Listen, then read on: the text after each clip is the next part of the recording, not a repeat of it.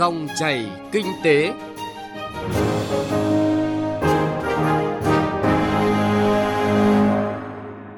Xin kính chào quý vị và các bạn. Chương trình Dòng chảy kinh tế hôm nay, chúng tôi chuyển tới quý vị và các bạn những thông tin đáng chú ý sau. Giá vật liệu tăng, nhà thầu gặp khó, gỡ cách nào? Tăng kết nối hạ tầng, giải pháp tăng thị phần vận tải thủy. Mục kinh tế địa phương là nội dung thu hút đầu tư phát triển bền vững, phục hồi kinh tế tại Lào Cai. Bây giờ là nội dung chi tiết. Thưa quý vị và các bạn, theo phản ánh của các nhà thầu xây dựng, do nguồn vật liệu đất đắp thiếu hụt, giá sắt thép tăng cùng lúc với hàng loạt các nguyên vật liệu đầu vào, ảnh hưởng tới tiến độ dự án và công an việc làm của đội ngũ công nhân, người lao động rất rõ. Vì thế, mong muốn tháo gỡ khó khăn càng sớm càng tốt là mong muốn chung của tất cả các bên liên quan triển khai dự án, nhất là các dự án tại tuyến cao tốc Bắc Nam. Trong đó có 4 dự án dự kiến là sẽ hoàn thành vào cuối năm nay. Đây là dự án lớn, cần sự chung tay vào cuộc của các cơ quan, bộ ngành và chính quyền các cấp cùng các nhà thầu xây dựng, đáp ứng yêu cầu chung về tiến độ của dự án. Phóng viên Hà Nho thông tin chi tiết cùng quý vị. Thực tế, giá vật liệu khi ký kết hợp đồng và khi triển khai vênh nhau gấp rưỡi, thậm chí là gấp đôi, đang là khó khăn chung của nhiều nhà thầu xây dựng. Tình trạng này diễn ra ở các dự án thành phần của cao tốc Bắc Nam. Chẳng hạn dự án Vĩnh Hảo Phan Thiết có giá trị hợp đồng hơn 2.000 tỷ đồng. Nhưng hiện nay, chỉ tính chi phí biến động giá vật liệu xây dựng so với giá trị hợp đồng hiện đã chênh hơn 400 tỷ đồng. Gói thầu số 3 đoạn Phan Thiết Dầu Dây, giá trị trúng thầu là 2.146 tỷ đồng. Biến động giá hiện tại đã khiến chi phí chênh lệch so với hợp đồng hơn 670 tỷ đồng. Kinh nghiệm thi công cao tốc và giải quyết các mỏ vật liệu với các thủ tục nhanh gọn phải kể đến thành công của tỉnh Thanh Hóa, cũng là cách lường trước khó khăn cho nhà thầu và đảm bảo tiến độ của dự án. Ông Mai Xuân Liêm, Phó Chủ tịch Ủy ban nhân dân tỉnh Thanh Hóa, phân tích từ thực tiễn. Vật liệu để thi công chúng ta đã biết là về xi măng, về thép, về nhựa đường có thể cái nguồn cung vật liệu của Việt Nam khẳng định đến bây giờ là đủ cung cấp cho tất cả các cái công trình trong bất cứ thời điểm nào. Và cái khó khăn nhất chính là đá và đất và cát.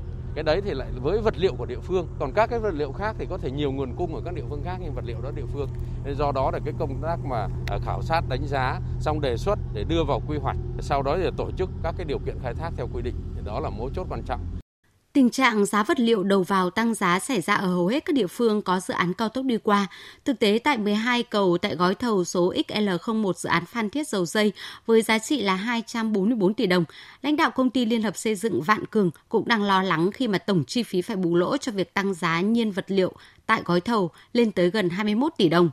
Không phải ngoại lệ, tại dự án Mai Sơn quốc lộ 45, đại diện doanh nghiệp xây dựng Xuân Trường cho biết giá đất đắp tại gói thầu số 10 cũng tăng chóng mặt, từ hơn 79.000 đồng một mét khối thời điểm bỏ thầu, hiện tăng lên khoảng 150.000 đồng một mét khối. Ông Đỗ Thành Trung, Phó Giám đốc doanh nghiệp xây dựng Xuân Trường chỉ rõ, chính việc cự ly mỏ vật liệu gần hay xa của dự án cũng góp phần tăng chi phí giá vật liệu xây dựng cho dự án, cần phải được khảo sát kỹ.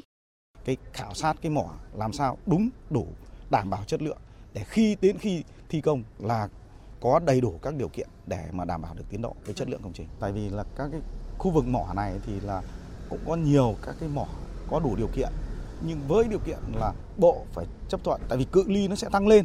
Khi ông tư vấn, ông đưa ra thì cái cự ly nó rất gần so với tuyến, nhưng thực sự là nó không phải là cái mỏ thật để khai thác. Ông chỉ đưa vào cái yếu tố là thuận lợi về cự ly nhưng mà hoàn toàn nó không có thật về mỏ. Đấy là nó vướng đó là chưa kể đến các chi phí khác, mỗi thứ tăng lên một chút cũng làm nhà thầu rất khó. Giá xăng tăng khiến các đơn vị vận tải cũng đang tăng mạnh giá vận chuyển vật liệu. Ước tính thì sự biến động giá cả hiện nay khiến giá thành thi công gói thầu tăng từ 13 đến 15%. Tình trạng giá vật liệu tăng đột biến so với hồ sơ dự án được phê duyệt ảnh hưởng nghiêm trọng đến tiến độ triển khai và hoàn thành dự án. Mới đây thì Thứ trưởng Bộ Giao thông Vận tải ông Nguyễn Ngọc Đông đã có buổi làm việc với Ủy ban nhân dân tỉnh Bình Thuận họp bàn phương án tháo gỡ và đẩy nhanh tiến độ cấp phép các mỏ vật liệu thi công của cao tốc Vĩnh Hảo Phan Thiết qua địa bàn tỉnh này. Dự án này đang còn thiếu gần 2,5 triệu mét khối, tập trung tại 3 mỏ đang làm thủ tục cấp phép đưa vào khai thác. Hiện nay thì tiến độ dự án đang vào giai đoạn nước rút, không còn đường lùi. Vì vậy khối lượng còn lại là rất lớn, nhà thầu đang huy động nhân lực máy móc tận dụng thời tiết khô giáo để tăng tốc thi công song song với hoạt động cấp mỏ. Chúng tôi vẫn ờ, đề nghị là cái ưu tiên ý, xử lý ngay cái chỗ sông Khiêng thì vì cái khối lượng rất lớn cho cái gói 4 này. Đấy và các cái cái mỏ mà đã trình thủ tục gồm có cái hàm cần với lại cái ờ, hàm trí, cái hòn lúp đề nghị đẩy cái thủ tục thì giao cho nhà thầu chuẩn bị sẵn cái những điều kiện để chúng ta khi có được cấp phép thuê đất ấy, thì sẽ triển khai ngay thủ tục và có thể lấy được đất sớm nhất. Thực tế, trong thi công dự án, nhiên liệu thường chiếm từ 8 đến 10% chi phí xây lắp gói thầu. Vật liệu chính và vật tư thi công như sắt thép, cát, đá, xi măng, nhựa đường, bê tông, đất đắp chiếm khoảng từ 40 đến 45% giá gói thầu. Theo tỷ trọng như vậy thì tính từ đầu năm ngoái đến nay, giá nhiên liệu tăng gấp đôi, giá thép tăng từ 20 đến 60%, giá cát, đá, nhựa đường, xi măng cũng đồng loạt tăng khiến giá thành gói thầu đã tăng trung bình từ 15 đến 30%. Điều này không chỉ khiến nhà thầu thua lỗ mà ảnh hưởng rất lớn đến tiến độ thi công các gói thầu. Chính vì vậy, việc đôn đốc và giám sát thi công tại công trường là yêu cầu của các ban quản lý dự án, thường xuyên chỉ đạo và yêu cầu báo cáo tiến độ của các dự án, nhất là đối với 4 dự án hoàn thành trong năm nay, Phó Thủ tướng Chính phủ Lê Văn Thành yêu cầu. Bốn cái dự án Mai Sơn, Quốc lộ 45, Cam Nộ, La Sơn, Vĩnh Hảo, Phan Thiết, Phan Thiết Dầu Dây này thì đồng chí Bộ trưởng, các đồng chí Thứ trưởng phụ trách phải kiểm soát chặt chẽ và yêu cầu các đồng chí ban quản lý dự án kiểm soát nhà thầu. Nếu mà trường hợp các nhà thầu xây dựng mà chậm tiến độ thì chúng ta thay thế. Thứ hai là các ban quản lý dự án mà công chí không đề xuất các giải pháp để bù tiến độ, để hoàn thành được mục tiêu thì công chí phải chịu trách nhiệm trước Bộ Giao thông và đồng chí Bộ trưởng, Bộ Giao thông công chí được phép xử lý thay thế kịp thời. Phía đại diện Cục Quản lý Xây dựng và Chất lượng Công trình Giao thông của Bộ Giao thông Vận tải cho biết, các hợp đồng xây lắp của dự án là hợp đồng điều chỉnh giá theo hệ số. Về lý thuyết thì các khó khăn của nhà thầu thi công do việc giá vật liệu tăng cao sẽ được giải quyết thông qua việc tính toán, thanh toán chi phí điều chỉnh giá. Tuy nhiên, thực tế việc tính toán, thanh toán chi phí điều chỉnh giá không tháo gỡ được khó khăn cho các nhà thầu. Do vậy, sang quý 2 thì bài toán khó khăn này rất cần các bên liên quan họp bàn và có giải pháp sớm, giúp các nhà thầu vượt khó và là cách chủ đạo để đảm bảo tiến độ các dự án cao tốc, nhất là các dự án hoàn thành vào cuối năm nay.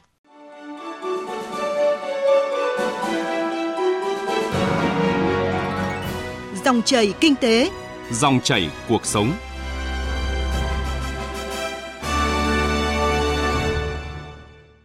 Quý vị và các bạn thân mến, hiện nay lượng hàng hóa xuống cảng theo thống kê ở các khu vực cảng thủy tại miền Bắc và miền Nam đạt khoảng từ 15 cho đến 20%. Riêng Bà Rịa Vũng Tàu hơn 70%. Con số này cho thấy dư địa khai thác vận tải thủy vẫn còn rất lớn. Chính vì thế, ba phương châm hạ tầng tốt, phương tiện phù hợp và cơ chế chính sách vướng mắc đâu, tháo gỡ ngay là hướng đi đúng để tăng thị phần vận tải thủy trong tương lai. Phóng viên Hà Nho phỏng vấn ông Bùi Thiên Thu, Cục trưởng Cục Đường Thủy Nội địa Việt Nam, Bộ Giao thông Vận tải về nội dung này. Mời quý vị và các bạn cùng nghe. Thưa vậy thì khi quy hoạch được ban hành thì liệu ông cái khó khăn về hạ tầng được giải quyết như thế nào trong thời gian tới theo cái, cái đánh giá cái nhìn nhận của ông? Về cái quy hoạch uh, kết cấu hạ tầng đường thủy nội địa ấy, thì đã hoạch định ra các cái hành lang chính trên đó thì sẽ có cái quy hoạch về các cái cụm cảng. Vậy thì uh, sau khi mà đã có cái quy hoạch rồi, doanh nghiệp, các nhà đầu tư có thể căn cứ vào quy hoạch đó để, có cái định hướng về phát triển. Ừ. Và cơ quan quản lý nhà nước sẽ có cái ờ, giới thiệu, cái ờ, ủng hộ cho các nhà đầu tư trên các hành lang nào, tuyến nào ừ, thì các cái thông tin là sẽ được ờ, cập nhật đến các doanh nghiệp rất đầy đủ và khuyến khích hình thành các cảng, các cụm cảng để dọc theo các cái tuyến hành lang chính. Ví dụ như ở phía Bắc, tuyến sông Hồng, sông Đuống thì có những doanh nghiệp mà hiện nay họ đã à, đón trước được cái xu hướng này để có những cái hướng đầu tư. Ví dụ như Tân Cảng Quế Võ đầu tư ở Bắc Ninh hay là một cái doanh nghiệp thuộc à, tổng công ty Interseco à, đầu tư vào cái cảng Hồng Vân để kết nối rất thuận lợi cho cái hành lang số 1 tức là Hà Nội đi Hải Phòng, Quảng Ninh. Số 3 Hà Nội đi Ninh Bình. Thế nhưng mà tôi cho rằng là cần phải có sự phối hợp rất chặt chẽ của cơ quan quản lý nhà nước về đường thủy nội địa với địa phương Vậy thì cái kết nối giữa cảng thủy với cảng biển ạ thì hiện nay có còn cái bất cập nào không mà cần phải tháo gỡ để có thể thúc đẩy hơn vì khi hàng xuống cảng rồi nhất là hàng xuất khẩu đấy ạ. Cái hàng hóa mà để phục vụ cho xuất nhập khẩu ấy theo như thống kê nói chung ấy, về hàng mà bằng đường thủy nội địa về các cảng biển tùy theo cái địa bàn như ở khu vực Hải Phòng mới là đạt được khoảng 15%. Khu vực cảng biển thành phố Hồ Chí Minh đạt được khoảng 20%. Bà Rịa Vũng Tàu thì lớn hơn bởi vì nó đặc thù đấy là hàng cái kết nối đường thủy nội địa tốt là 72%, trên 70%. Thế thì làm thế nào để mà cái hàng hóa mà kết nối với cảng biển bằng đường thủy nội địa mà đặc biệt là phục vụ cho xuất nhập khẩu ấy là phải tăng các như tôi vừa nói ấy, là hạ tầng phải tốt, phương tiện phải phù hợp, cơ chế chính sách phải tháo gỡ được. Bản thân là các doanh nghiệp trước đây là có cái thói quen là sử dụng phương tiện ờ, đường bộ Hiện nay thì họ sẽ dần chuyển sang bằng đường thủy nội địa. Chúng ta cứ thường nói là chợ xây trước mới có người đến hay là phải có khách hàng mua bán trước mới xây chợ. Thì theo tôi bây giờ ta phải xây chợ trước, tức phải có hạ tầng tốt, cơ chế chính sách tốt, thông thoáng thì khách hàng mới sử dụng và càng sử dụng tức là càng có nhiều các chuyến tàu cả chuyến tàu hai chiều thì giá cước nó sẽ rẻ đi mà giá cước càng thấp dịch vụ càng tốt thì khách hàng lại càng tốt nhận thấy và quan trọng là phát huy khai thác cái lợi thế của khu vực đồng bằng sông Cửu Long ấy thúc đẩy hơn cái thuận lợi đối với hàng nông sản đấy ạ. Đối với đường thủy như vừa rồi, đặc biệt là khu vực ờ, Đông Nam Bộ, Tây Nam Bộ ờ, đã phát huy và nhiều chủ hàng đã tin tưởng đã sử dụng dịch chuyển cái cơ cấu là từ vận tải đường bộ xuống đường thủy và các chủ hàng họ cũng đã đánh giá ngành đường thủy nội địa đã cùng với các địa phương phối hợp để xử lý những cái tình huống rất cụ thể cái sự tin tưởng dành cho ngành đường thủy nội địa ngày càng cao. Vâng ạ, xin cảm ơn ông ạ.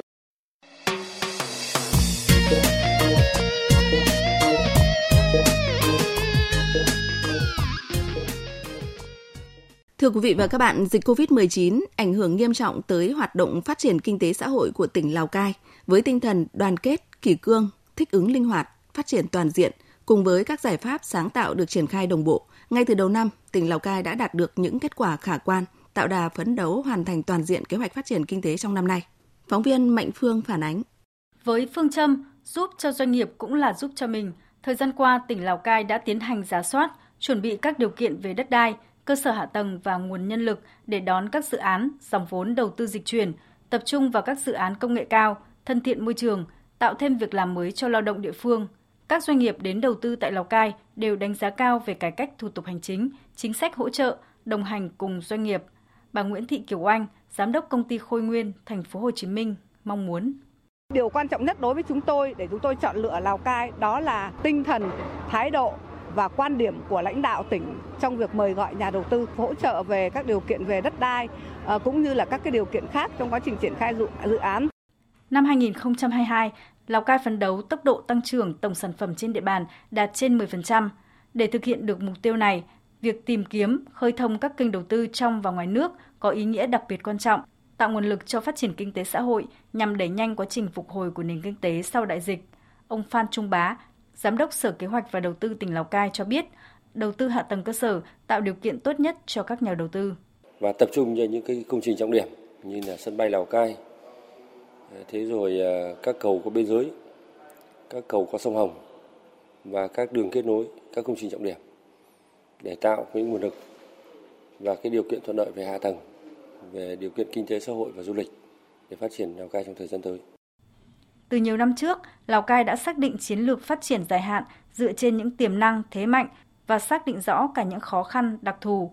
Trên cơ sở đó, tỉnh Lào Cai đã tiến hành xây dựng hàng loạt các quy hoạch chiến lược, tập trung đầu tư hệ thống hạ tầng kinh tế, xã hội, đồng bộ để thu hút các nhà đầu tư.